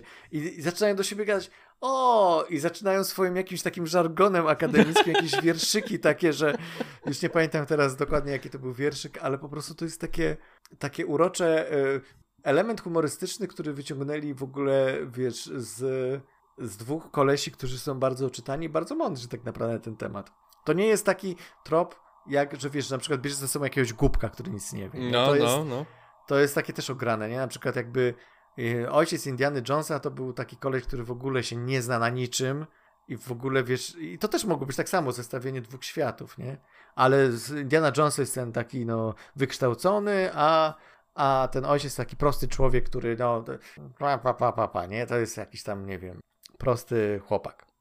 A tutaj mamy właśnie oczytanego ojca, pewnie jeszcze bardziej oczytanego niż Indiana Jones. Szczególnie w sprawie tego świętego... O której dotyczy film. Tak, Dokładnie. Ma świetną wiedzę na ten temat. I to jest super. Ta ich... nie konkurencja, tylko to, że obaj walczą o względy tej... czy nieświadomie walczyli o względy tej pani profesor Scheibler? Elsa. Elsa, tak. Ale to jest to było zabawne. Szczególnie, że jest tam sugestia, że ona przespała się z seniorem, tak? Tak, no właśnie, no dokładnie. Nawet chyba nie, nawet nie tylko sugestia, chyba to jest takie dość oczywiste, że ona najpierw przespała się. Zresztą on mówi, że ona jest młodsza od ciebie, ona mogłaby być, wiesz... Twoją wnuczką. Tak? Twoją wnuczką, dokładnie. A on wtedy mówi, jestem tylko człowiekiem, co chcesz, nie? To jest super. To jeszcze z dziwacznych rzeczy, na przykład scena z Hitlerem, to dla mnie było trochę... Tutaj była ten moment, w którym oni chyba trochę za bardzo polecieli w tej historii. Proszę, to ja uwielbiam tę scenę. Znaczy, ona jest super, ale moim zdaniem jest absurdalna i powinna być wycięta. Nie powinna, absolutnie. To jest właśnie cudowne, że on... podchodzi do tego Hitlera i mamy po prostu, wiesz, oko w oko z Hitlerem i ten Hitler mu się podpisuje. Tylko zabawne jest to, że on się podpisuje, oddaje mu ten notatnik i mamy ujęcie na Harrisona Forda, który się lekko uśmiecha, tak na zasadzie taki, że jest zadowolony z tego, nie? Że ma podpis Hitlera.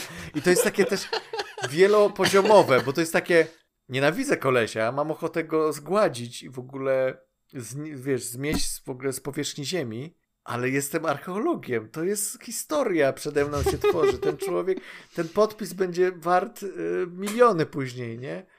Więc i to jest ta sprzeczność, w ogóle często sprzeczność w tej postaci, gdzie masz, gdzie walczy z nim ten jakby ktoś, kto chce kogoś uratować, tak jak masz Temple of Doom, gdzie on wie, że na przykład ten rytuał jest, tam nie niszczy tych ludzi, a z drugiej strony jest zafascynowany tym rytuałem, bo to jest też coś, co go pociąga i to też wielokrotnie, i tutaj mamy tego Grala, który jest jednocześnie czymś, czego oni wszyscy bardzo pragną, a z drugiej strony jest zagrożeniem dla nich, tak? I może ich zniszczyć. I w tej scenie ostatniej, kiedy on sięga po tego Grala i oczywiście wtedy Henry senior mówi do niego po raz pierwszy w całym filmie, tak jak mówi do niego junior, to mówi tu senior i to sprawia, że nasz bohater się, wiesz, jakoś tam się otrząsa z tego amoku gralowego, ale ten Gral jest właśnie tym elementem takim, który jednocześnie jest takim,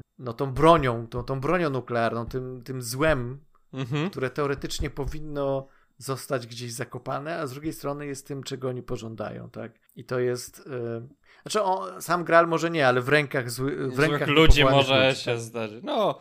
Ale Indiana Jones ma doświadczenie w kontaktach pomiędzy nazistami a chrześcijańskimi artefaktami, więc wiedział dokładnie, co trzeba tam zrobić. Najlepiej wyrzucić to i nie zabrać. Choć tam też jest ta scena, gdzie on... It belongs to a museum. No, ale on też próbuje przecież potem go złapać, ale jednak stwierdza, że nie.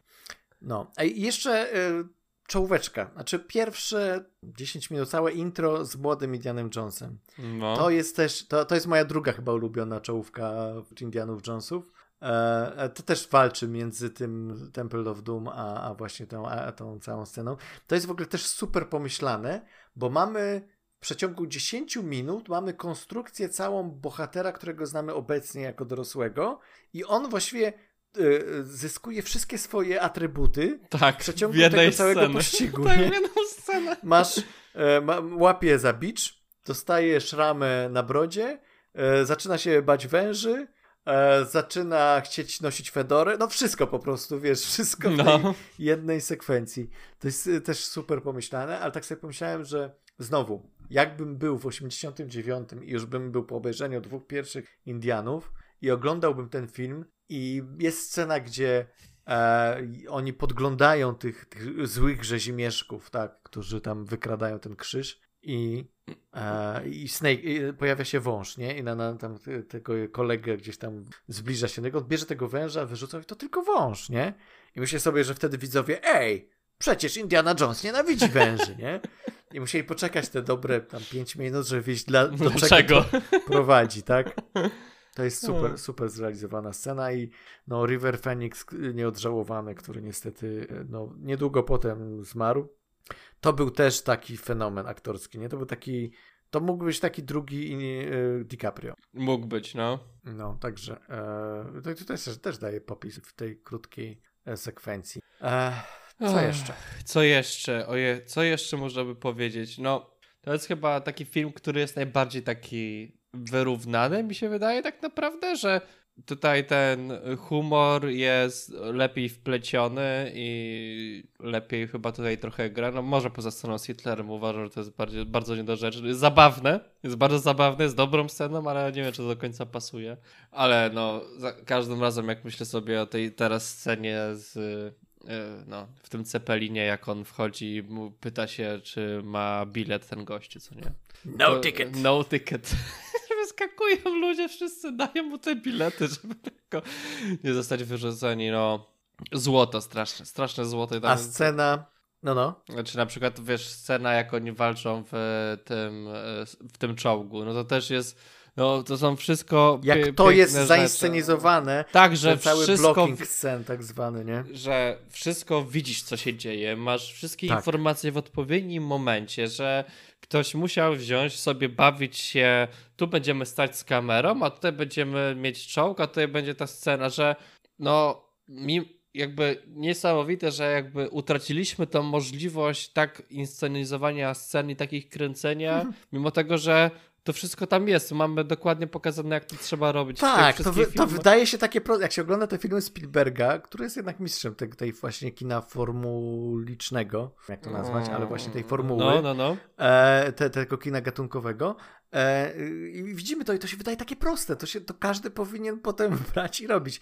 I jakoś nikt tego nie potrafi odtworzyć. Nie nikt, ale nawet taki Abrams, który niby jest takim dobrym kopistą Spielberga i w tym swoim Super 8 trochę tego dowiódł, ale i tak nie potrafił oddać już tego samego. Czegoś zabrakło i w tych filmach Abramsa zawsze czegoś, to jest takie bardzo Spielbergowe, ale czegoś brakuje, brakuje jakiegoś takiego, nie wiem, tego X-Factor, który miał Spielberg, więc być może to nie jest aż takie proste, jak się wydaje, ale rzeczywiście to wygląda prościutko, to wygląda przejrzyście, klarownie, każdy element komiczny w scenie, gdzie mamy bazę tą niemiecką, gdzie zostaje uwięziony ojciec, gdzie spotyka ojca Indiana, i zostają obaj uwięzieni. Oczywiście tam jest mnóstwo humorystycznych elementów po drodze oczywiście ze szkockim arystokratą. Potem mamy Don't Call Me Junior. No, mnóstwo tych elementów komicznych.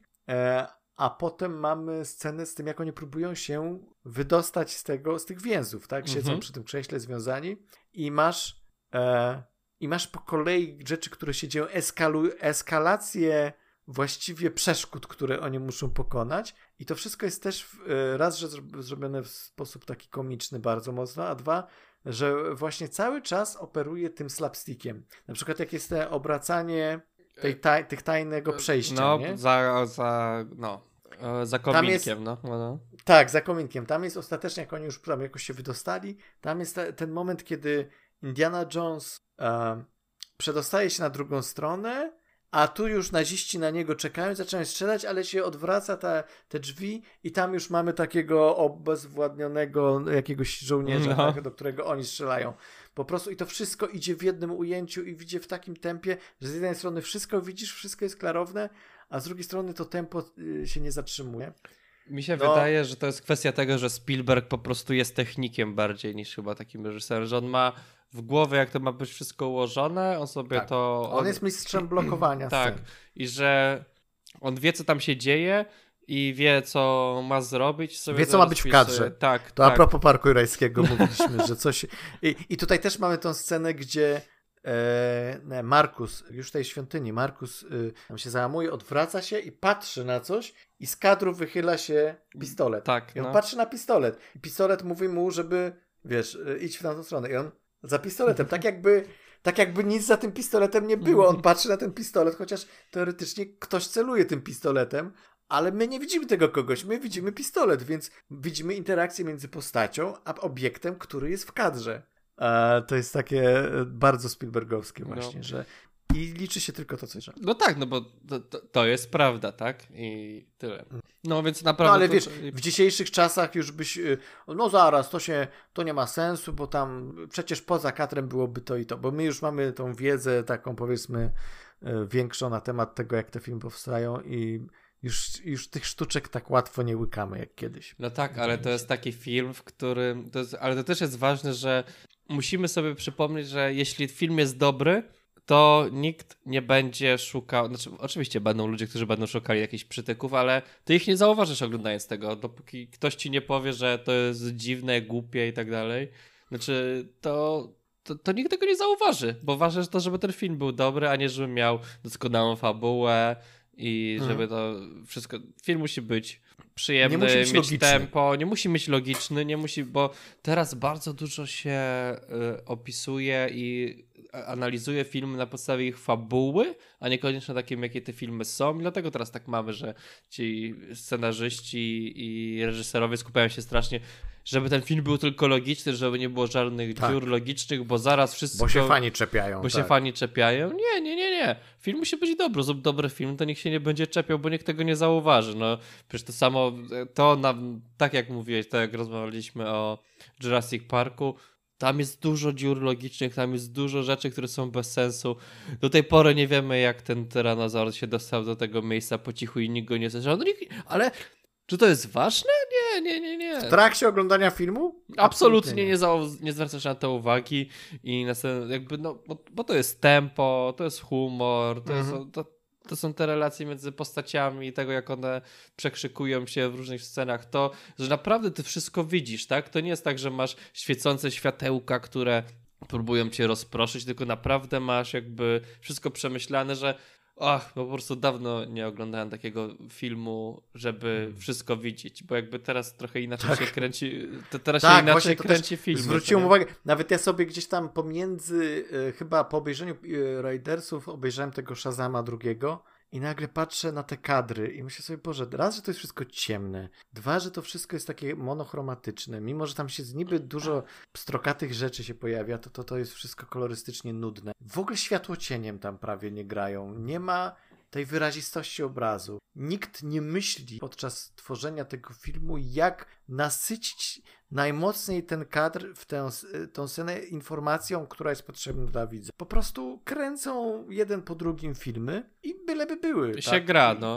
I się gra. No bo to jest chyba kwestia tego, że teraz dużo filmów dzieje się na blue screenie, czy tam green screenie. I to po prostu przestajesz tak naprawdę myśleć o tym, jak ty musisz to zaaranżować, więc potem nie masz tego materiału, żeby zrobić to tak, żeby to było dobrze, więc musisz zrobić tak, żeby było poprawnie.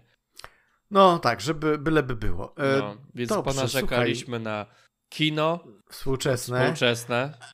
Wrócimy oczywiście jeszcze do Indiana Jonesa przed tarczą, nie wiem, co jest, która jest artefaktem. Tak, bo na początku była tarcza przeznaczenia. Już albo wolałem tarczę. Nie, moim zdaniem artefakt przeznaczenia jest lepszy. Please. Artefakt to jest w każdym filmie o Indianie Jonesie. To jest tak, jakbyś powiedział, Boże, Park Jurajski i kości dinozaura. No kurde, po prostu nie, tarcza przeznaczenia powinna być. Ale oczywiście jeszcze przed tarczą obejrzymy kryształową czaszkę i omówimy ją w następnym odcinku i zobaczymy, jak ten film się trzyma w stosunku też do poprzednich. To teraz główny temat, czyli Spider-Man Across the Spider-Verse. Po polsku, żeby jakby ktoś nie wiedział, o czym mówimy. Spider-Man poprzez multiversum. Najnowszy film o Spider-Manie, animacja, kontynuacja filmu Spider-Man Into the Spider-Verse. Across the Spider. Tak, dokładnie. Mamy kontynuację tamtego filmu, który był świetnie przyjęty. Może nie był takim hitem kasowym wtedy, no bo na początku zyskał miano kultowego. Wszyscy się zachwycali i historią, i animacją. Najlepszy film o Spider-Manie, Oscar za animację, absolutnie zasłużony. Zachwytom nie było końca i cały czas nie ma chyba końca tym zachwytom, jeśli chodzi o jedynkę. I teraz wszyscy się zastanawiali, czy da się zrobić przynajmniej tak samo dobry film, jak ten pierwszy w drugim filmie. No i to jest pytanie w sumie do ciebie na przykład. Mi się wydaje, że ten film był lepszy niż pierwsza część. Może nawet nie tyle co lepszy, ale na tym samym poziomie, ale w niektórych miejscach był trochę lepszy, jeśli to chodzi o te relacje, bo pierwszy film był trochę taki bardziej, znowu mamy, wiesz, tą historię, jak on się robi, jak on się odnajduje, to już mamy jakby pewną wykrystalizowaną postać i możemy się bawić z nią w tej koncepcji multiversum, tak, przeskakiwania i dużo ludzi, którzy są Spider-Manami. No, super. Super. W ogóle trudno mi powiedzieć cokolwiek, bo to jest najgorsze, kiedy masz dobry film i chcesz o nim coś powiedzieć. Po prostu to jest dobry film. Nie chcesz nikomu zaspoilować, szczególnie, że ja nie pamiętałem o tym, więc byłem bardzo zaskoczony podczas oglądania tego filmu. Mhm.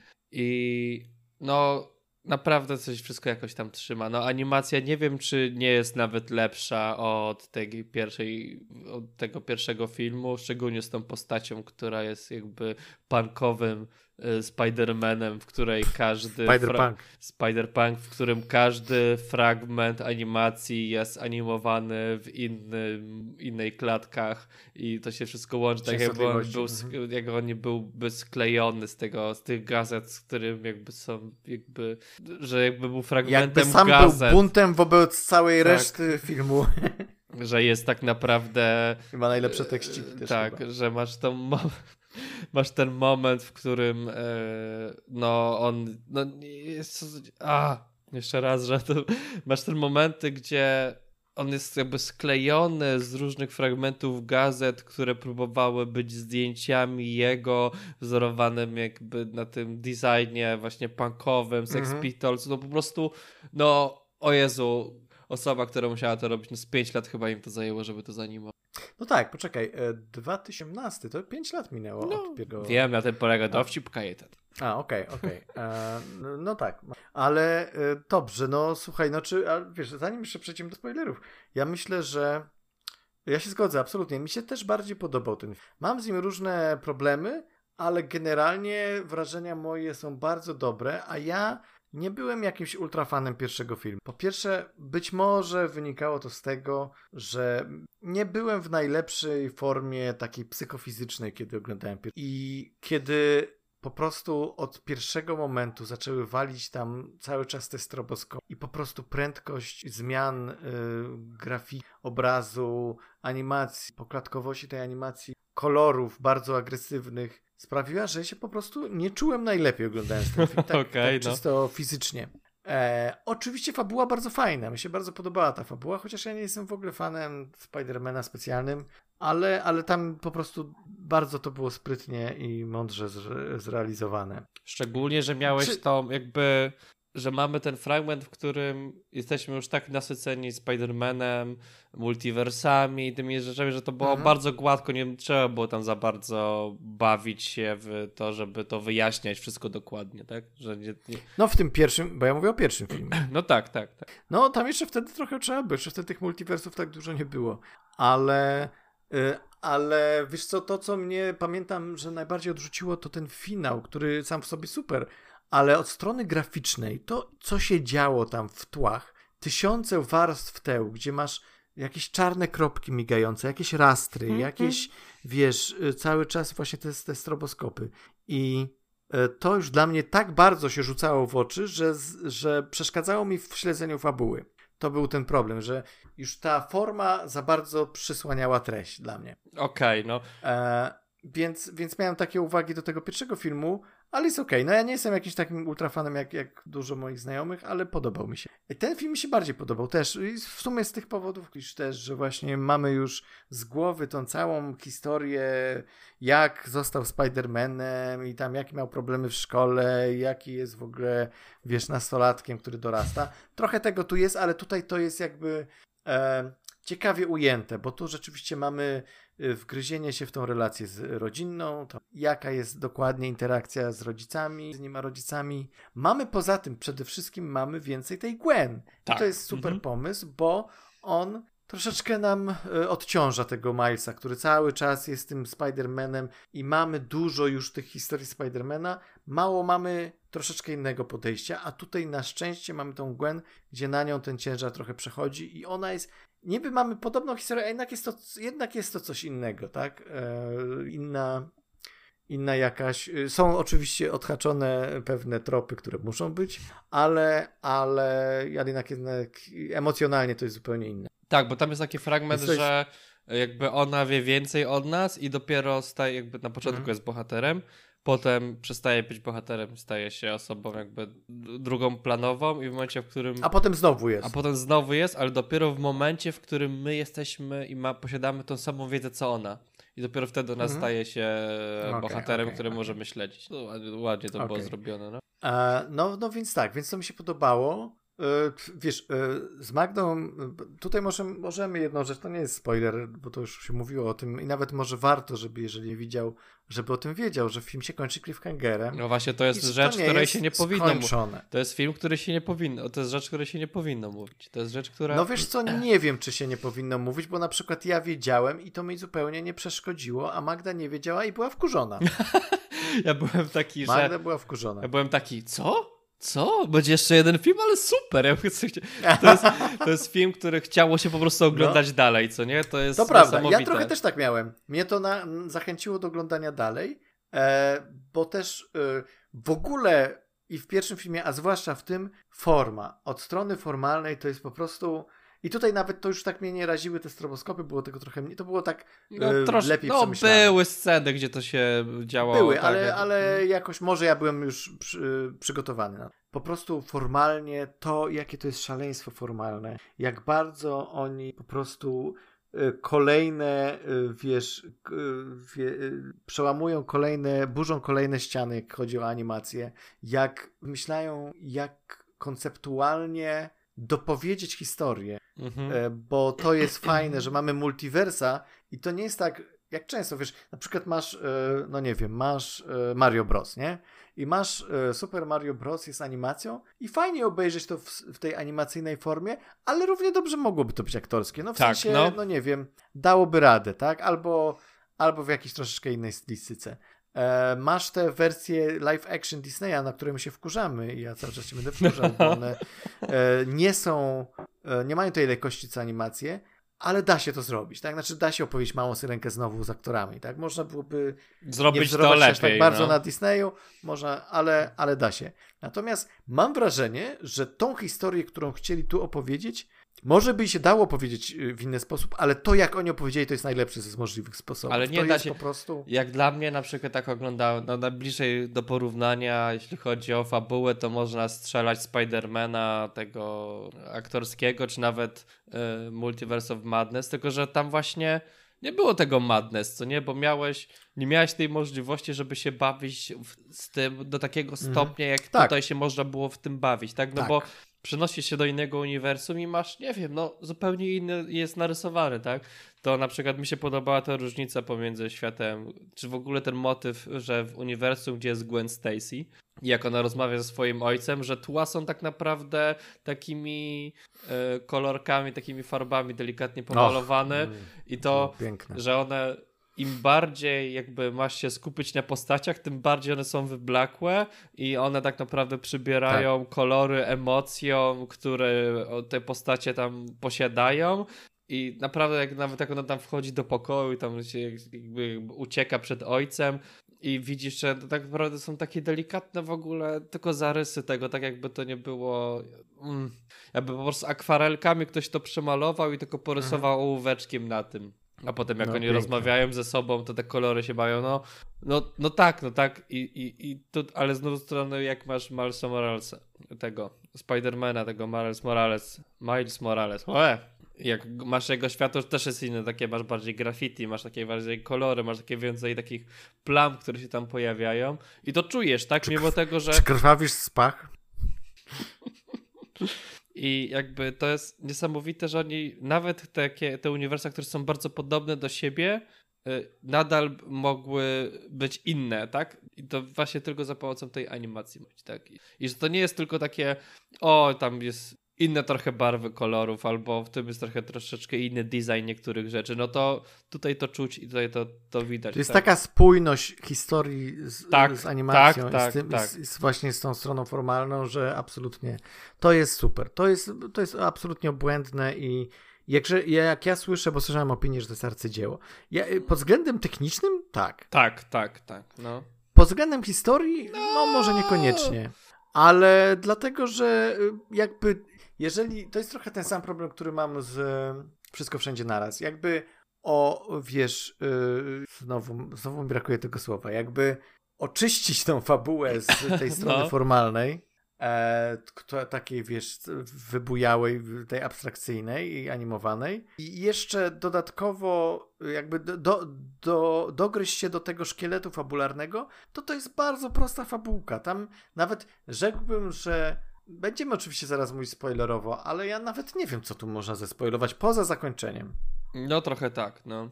Nie, no wiesz co, nie ma tutaj aż takiej zabawy od strony scenariuszowej historii. Szczególnie, że potem jak już się dowiadujesz w połowie filmu większości rzeczy, to jesteś bardzo łatwo... Tak, może się łatwo domyśleć to nie jest specjalnie trudne. Jasne. Znaczy jest jeszcze parę zagadek, które jakby nie ma na nie odpowiedzi, ale są dość oczywiste chyba.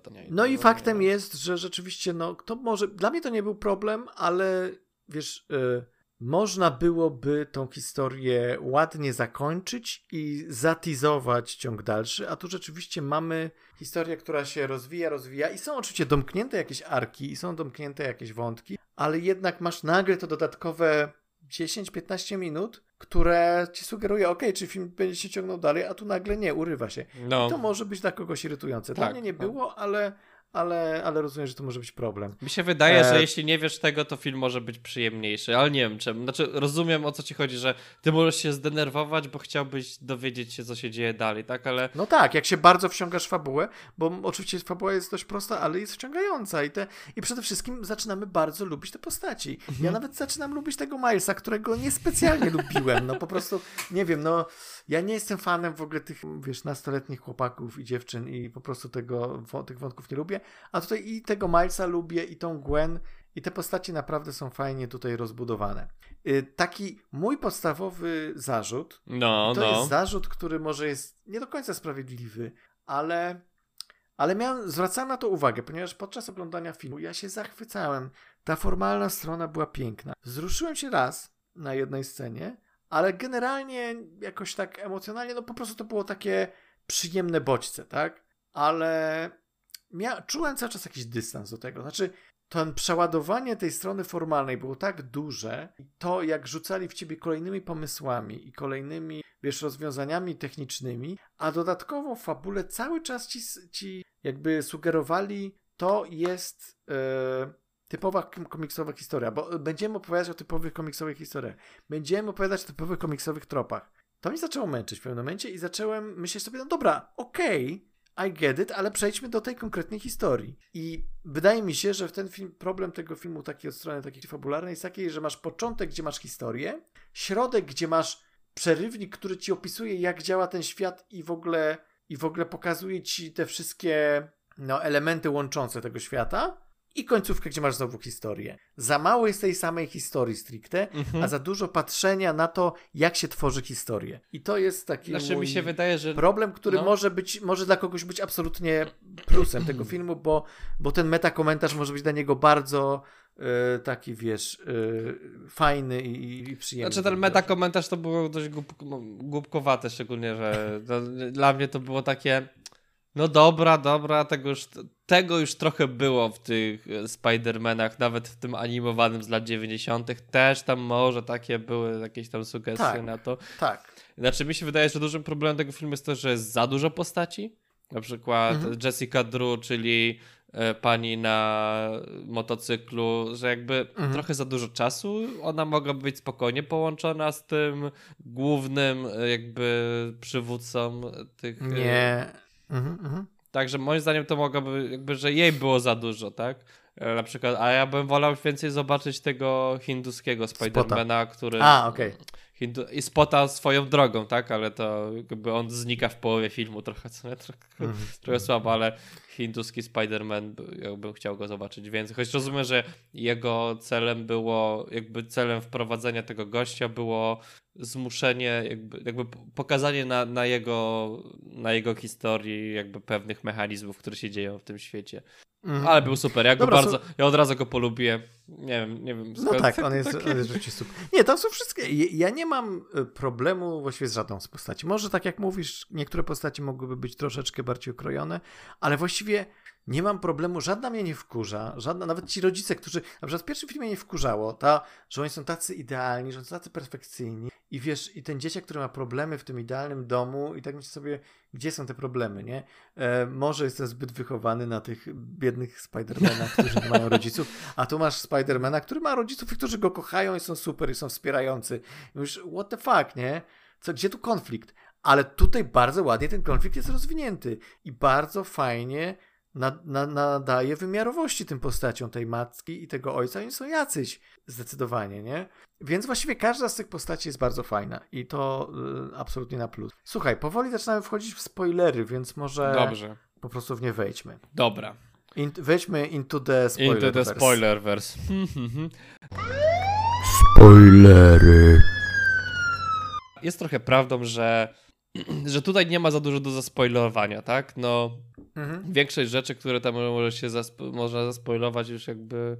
No, są do domyślenia, na przykład to, że jakby sama końcówka, że on się przenosi do innego wymiaru i to jest ten wymiar, z którego pochodzi ten pająk, który... Trop ograny milion razy, tak, ale nie szkodzi. Szczególnie, że jeśli to jest tak telegrafowane strasznie, co nie? Że masz to 42 i to, że ten jego wujek Aaron tak naprawdę jest zły i tam wszyscy są źli i tam w ogóle cały Nowy Jork płonie w tym wersji. Tak, bo nie ma Spidermana. Nie ma Spidermana, Nowy Jork płonie. No. Ale spoko, okej, kupuję to. Oczywiście Magda bardzo szybko zgadła, jakby mówi, że no zaraz, to czyli tutaj Miles Morales będzie tym sprawlerem. No oczywiście. Ale to na przykład ten koncept mi się bardzo podoba, że jakby fajny jest tease na kolejny film, gdzie gdzie nasz bohater będzie musiał się faktycznie zetknąć ze swoim alter ego, tym złym, tak? Z tą swoją ciemną stroną mocy. I to może być bardzo interesujące, bo do tej pory mieliśmy bardzo super pozytywnego dzieciaka i właściwie Spidermana no dobra, poza trzecim Spidermanem, jak go opętuje Venom, ale generalnie Spidermana kojarzymy z pozytywną postacią. A tutaj widzimy, co by było, gdyby, nie? Mamy alternatywną wersję. Gdyby się nie wydarzyły rzeczy te, które się wydarzyły, to wtedy mamy... Ciekawy konflikt się szykuje. Natomiast tutaj mieliśmy też dyskusję taką, że No bo Magda się wkurzyła, że że film się urwał, że nie ma dalszego ciągu. Ja mówię, no dobrze, ale jest dopełnienie arku bohatera. On mówi, jakie? No takie, że bohater zdaje sobie sprawę, że ma wpływ na to, co go otacza i na swoją przyszłość i że nie będzie się poddawał jakimś regułom, tak? No dobrze, ale właśnie końcówka pokazuje, że jak się nie będziesz poddawał regułom, to same złe rzeczy będą się dziać. Ja mówię, no tak, ale to już jest zaczyn kolejnego filmu i kolejny konflikt. Natomiast faktem jest, że no, to, co się dzieje naszemu bohaterowi na koniec, to nie jest wynik jego złej woli, ani czegokolwiek, co on zrobił. To jest wynik pomyłki, że niewłaściwy pająk. To też że pająk się przeteleportował, no.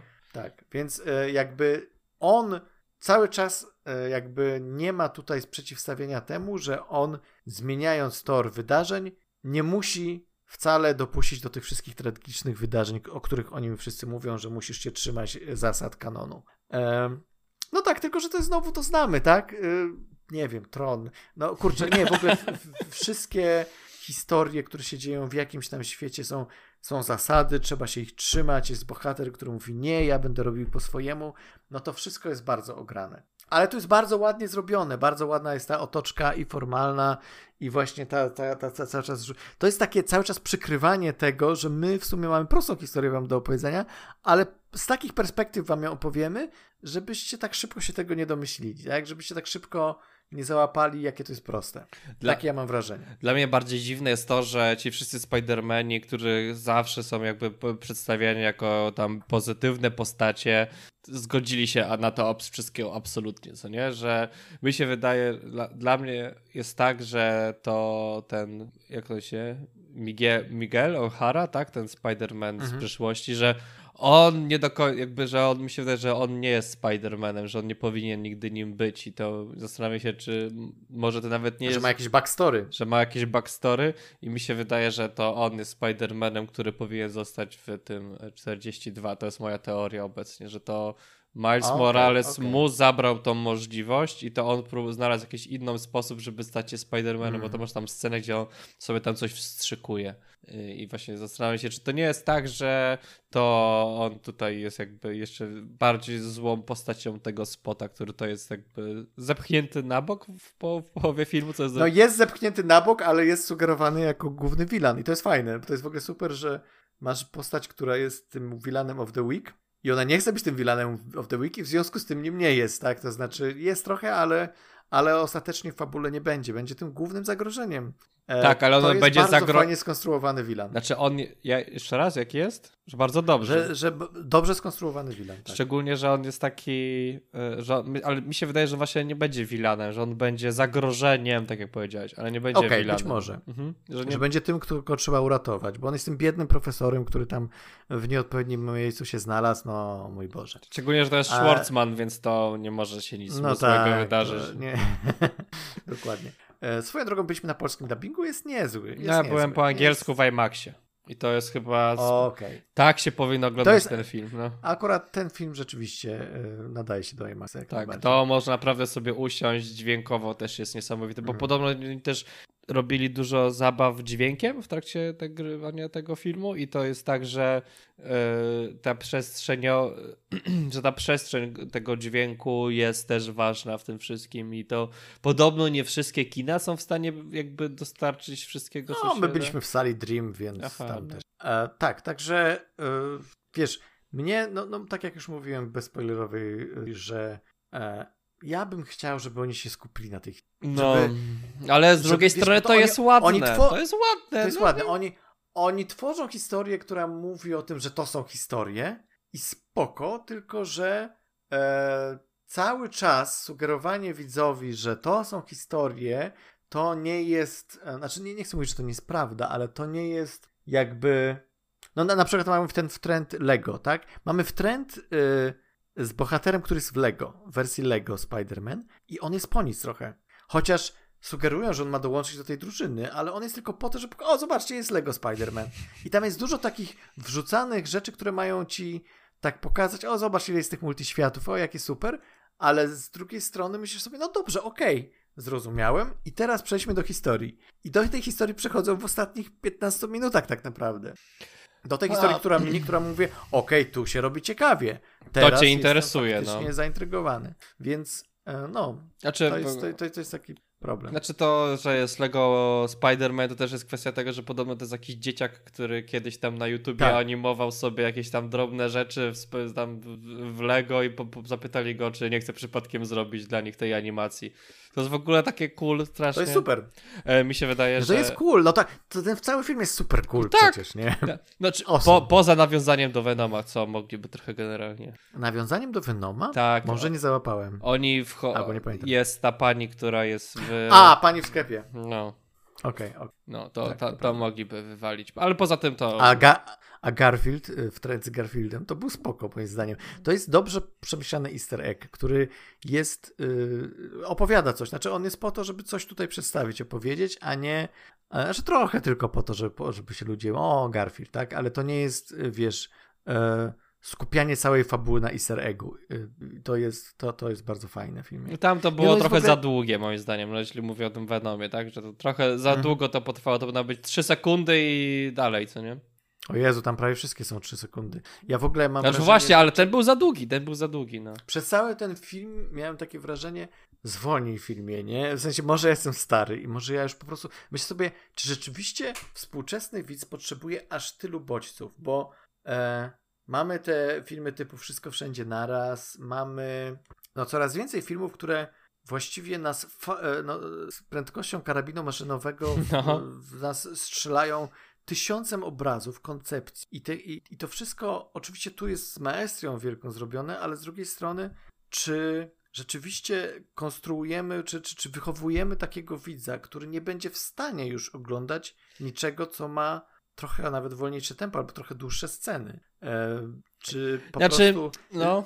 Znaczy wiesz, trochę mnie to martwi w sensie takim, że jako tego starego boomera, teraz będę boomerował, martwi mnie to, że ta akcja tak bardzo zapierdala do przodu i nawet nie to, że akcja zapierdala, niech ona sobie zapierdala, jeżeli ta fabuła ładnie nadąża, ale mamy cały czas te wtręty, zobacz jak tu zajebiście zrobiliśmy, zobacz jakiego tu zajebiście zrobiliśmy, jaką postać, a tu mamy Lego Spidermana, a tutaj mamy takiego i siakiego i po prostu a tu jeszcze mamy, wiesz, dodatkowo, jeszcze jakby oprócz tego, że pokazujemy ci różne wersje tych multiświatów, to jeszcze formalnie musimy ci cały czas szaleć animacją, więc nie wiem.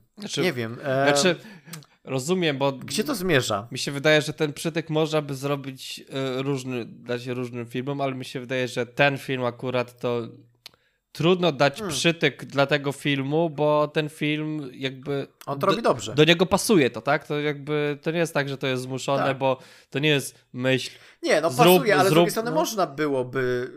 Nie trzeba byłoby tego aż tak robić, jak to zrobili, żeby cały czas ta historia działała. No tak, ale to jest taki film, w którym to pasuje do niego, tak? To jest jakby ten świat, te akcje Spider-Man, oni tam skaczą, biegają. Może bardziej mi chodzi o to, że moja może niepełna imersja w ten film była spowodowana tym, że cały czas się zmieniał jakby...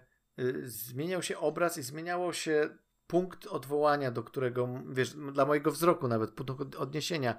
Kiedy widziałem coś i to zmieniało swoją formę kilkanaście razy, to, wiesz, oko się potrzebuje czasu, żeby się przyzwyczaić, żeby wejść w tą formę i w tą historię i jakby przyzwyczaić się, przyswoić wzrok do tego, że ten świat wygląda tak, nie?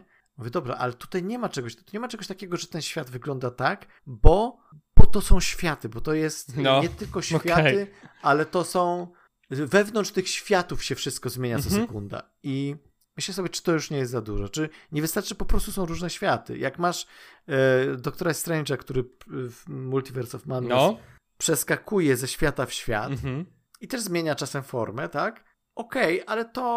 Ale to ma sens, bo tutaj, to są wieloświaty i na przykład ja myślę sobie, bo oczywiście ten film, myślę, że jest lepszy niż Strange, ale w Strange'u wystarczyło zrobić tą krótką sekwencję, że mamy wieloświaty, żebyś zakumał o co chodzi, a teraz przejdźmy do historii Doktora Strange'a. A tutaj tymi wieloświatami cię po prostu faszerują przez dobre półtorej godziny. Ale to filmu. Bardzo dobrze, to dla mnie się to jest podobało, że oni pozwolili sobie, wiesz, napierdzielać, żeby cały czas coś było ciekawego, żeby to było to szaleństwo. To nie jest normalna koncepcja, że są, wiesz, multiversa, tak? Tylko bawmy się, działamy. Ale jak dużo potrzebujesz tego typu bodźców, żeby cały czas ci to sprawiało frajdę? Ile by ten film musiał trwać, żebyś powiedział, dobra, wystarczy? No nie wiem, ja bym chciał oglądać jeszcze dalej, więc może... Może słuchaj, to jest kwestia bardzo indywidualna. Może musimy sobie zainstalować TikToka, żeby... Ja mam. Ja nie mam na przykład. A widzisz, tak, właśnie, więc ty masz to na co dzień, a ja nie mam tego na co dzień. No... Może tak, właśnie może tak. Może to, wiesz... Czyli odinstaluj sobie TikToka, żeby cię Chińczycy nie szpiegowali i będzie lepiej. To inna rzecz, tak. Ale właśnie tak, że jesteśmy w bardzo przebodźcowanym świecie, żyjemy i jesteśmy mocno bodźcowani z różnych stron i chciałbym, na przykład dla mnie, ja bym wolał pójść do kina, żeby się zrelaksować, żeby właśnie odpocząć od tej ilości bodźców i skupić się na jakimś jednym konkretnym bodźcu, który ten film ma do zaoferowania, a nie znowu oglądać TikToka. Chociaż, no mówię, to jest niesprawiedliwe, bo to nie jest TikTok. Tak? Nie. To jest sztuka. To jest rzeczywiście sztuka, która, tak jak było mówione w filmie, raczej komentarz na temat sztuki, który w sumie też jest sztuką. Tak, więc to jest super. W ogóle scena z Sępem. Ten cała koncept tego Vulture jest genialny, więc no jest mnóstwo genialnych momentów w filmie. Gdzieś trochę jest chaotyczny fabularnie dla mnie, gdzieś trochę za dużo, może zagalopowują się za bardzo z tą formą, ale ostatecznie warto. No jestem bardzo na tak, jest warto, jest to lepszy film niż pierwszy moim zdaniem i jest to film, który na pewno będzie miał duży wpływ na rozwój animacji i będzie miał zostawi duży ślad w popkulturze. Ale już pierwszy zostawił dużo takiego polotu. Tak, to prawda, ale ten zostawi chyba jeszcze, bo rzeczywiście, tak jak mówisz, dopracowali jeszcze bardziej tą animację. Jeszcze lepiej te wszystkie oprogramowanie całe zrobili tak, żeby to już bardziej wyglądało jak narysowane, a jednocześnie nie. Absolutny obłęd wizualny i na pewno doświadczenie warte tego, żeby go doświadczyć i nie, w każdym razie, żeby go po prostu doświadczyć. To byłoby tyle na dzisiaj. Żegnają się z wami Kajetan i Paweł. Do usłyszenia. Cześć.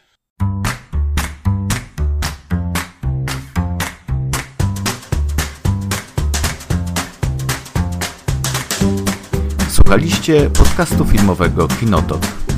Zachęcamy do subskrypcji. Można nas też znaleźć na Facebooku pod adresem www.facebook.com/kinotokpodcast.